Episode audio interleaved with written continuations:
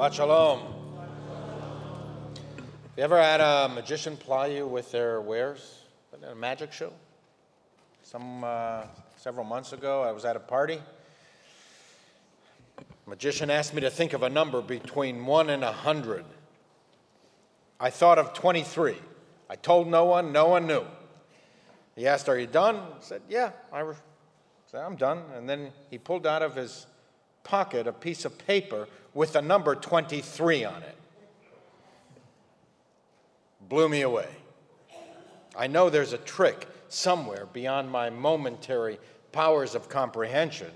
I know that other magicians do the same thing, and that in fact it's not magic, it's a technique, a skill of deception practiced and perfected, and once perfected, it's probably quite easy to pull off. Still, it blew me away. From time to time, I watch those street magicians on uh, Netflix. Do you do that? You see that from time to time? They perform the most incredible, you watch that?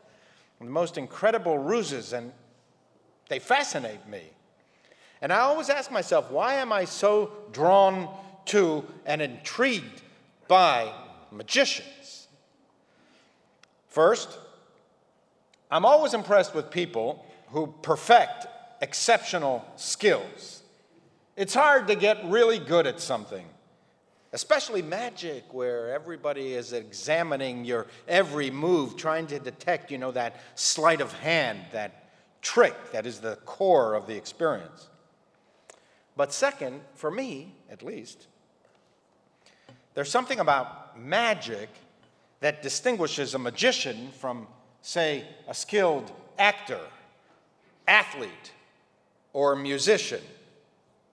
All of them may accomplish extraordinary feats, but magic is mystery, and mystery entices, seduces, and scares us. It's partially out of curiosity, partially out of amazement, but also part fear that the immediate question that comes to mind after a magician performs a trick is How'd he do that? How'd you do that? After all, we don't ask the same question of an exceptionally gifted pianist. We know how he did it. He practiced like a maniac, perfecting the natural gifts that he possesses. Magicians never answer the question, How'd you do that? To ask a magician, how'd you do that, is almost sacrilegious. It's like asking a rabbi, do you believe in God? It's not done, it's not cool, not polite.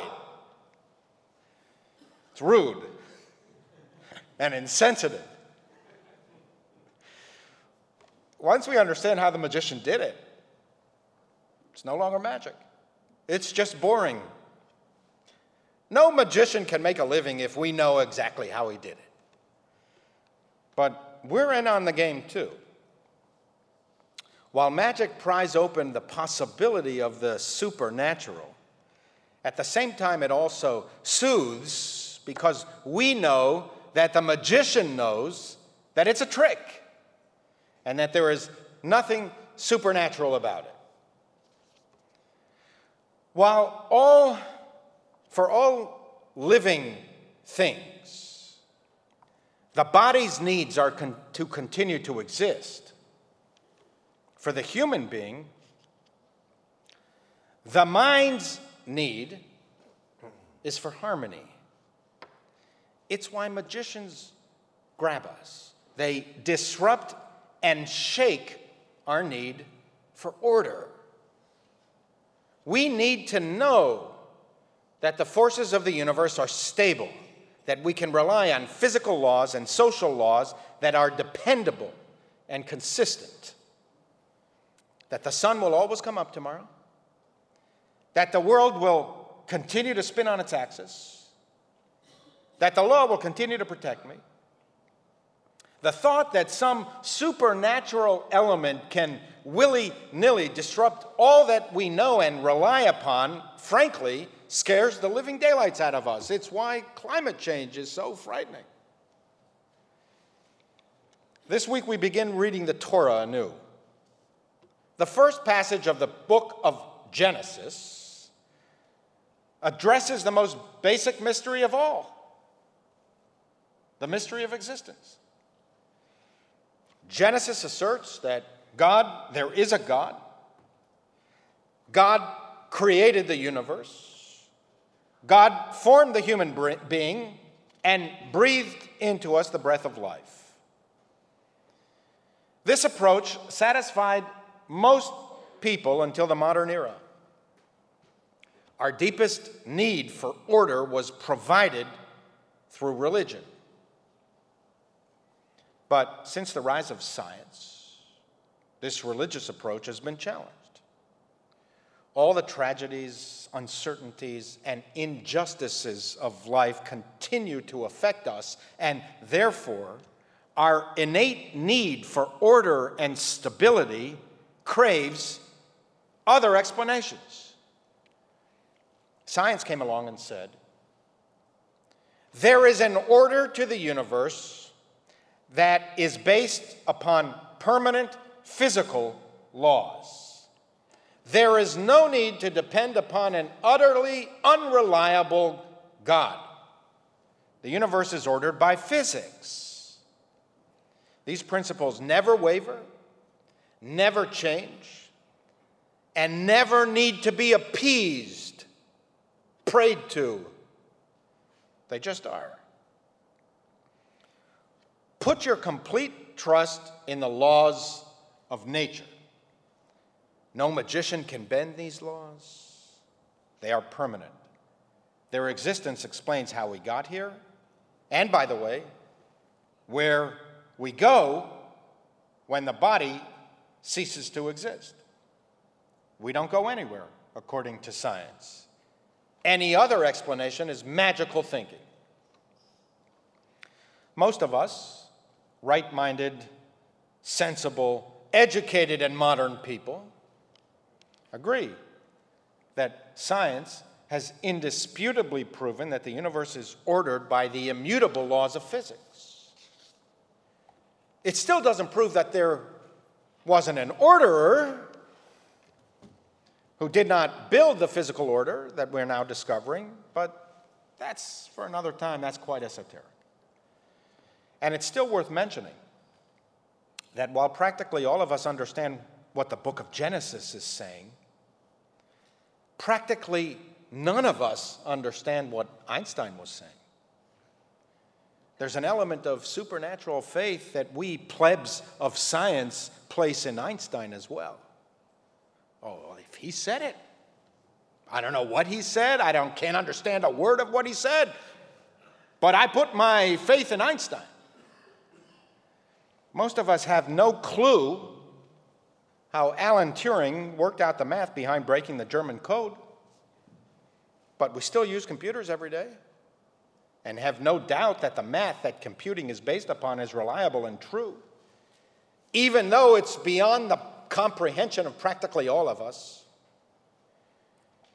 While magic purports to bend the laws of nature and religion purports to placate the master of nature, Science seeks only to understand and make use of nature. Modern people tend to accept science over religion because it seems to us that science projects a superior order on the heavens. There are no miracles. Snakes don't talk, and seas don't split.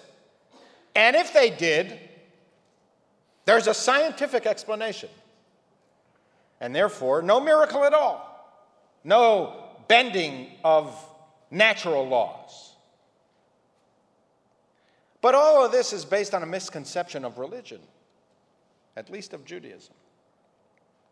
The Torah and all of Jewish tradition addresses this human quest for order but not scientific order.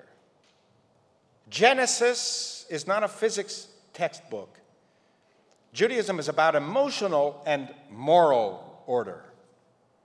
Physics, chemistry, and math are about scientific equations. Religion is about moral equations. Science tells us what is, religion tells us what ought to be. The Big Bang of the book of Genesis is not the expansion of the physical universe from a tiny ball of matter. Rather, the Big Bang of Genesis is the expansion of the moral universe towards values that really matter. Science teaches through numbers. Religion teaches through poetry, music, symbols, and parables. Disciplines that, unlike science, are accessible to most people. That's how most people learn through stories and parables. Biologists teach about the muscles of the heart, but more people learn about the human heart by studying Hamlet. Vayar Elohim ki tov, and God saw it was good. Repeated over and over again in the book of Genesis, right? Vayar Elohim Kitov. and God saw that it was good is not a scientific hypothesis. The concept of good doesn't even belong in physics. Good is a religious and moral term. There is a basic rule of interpretation in Judaism. Nothing about religion can con- be contradicted by science. If the science is right, the religious interpretation is wrong. And the biblical text must be reinterpreted non literally. Judaism embraces science as a friend. It's why so many Jews have been and are scientists.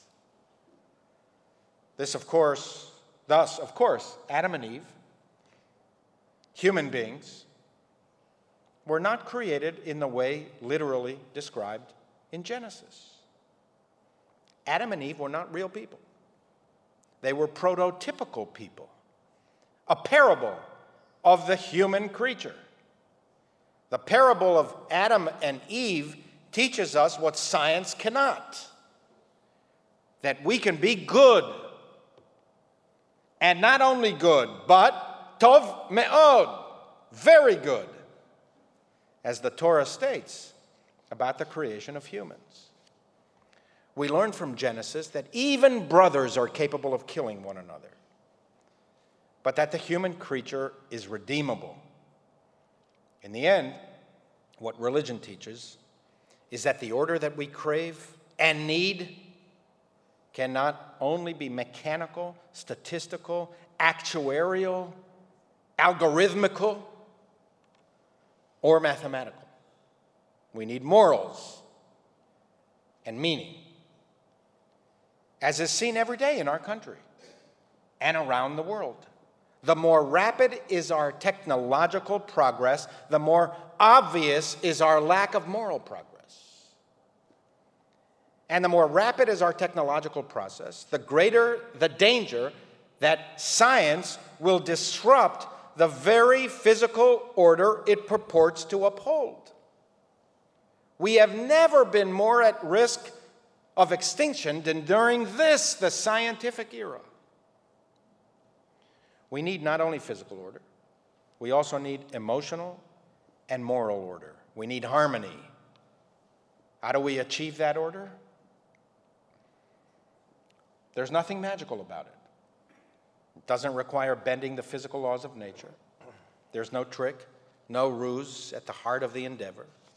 There's no need to ask, How'd you do that? We know how to do it. It's described in the book of Genesis. Cain, you are your brother's keeper. Abel's blood cries out to me from the ground. Surely, if you do right, there is uplift. But if you do not do right, sin couches at the door. Its urge is towards you.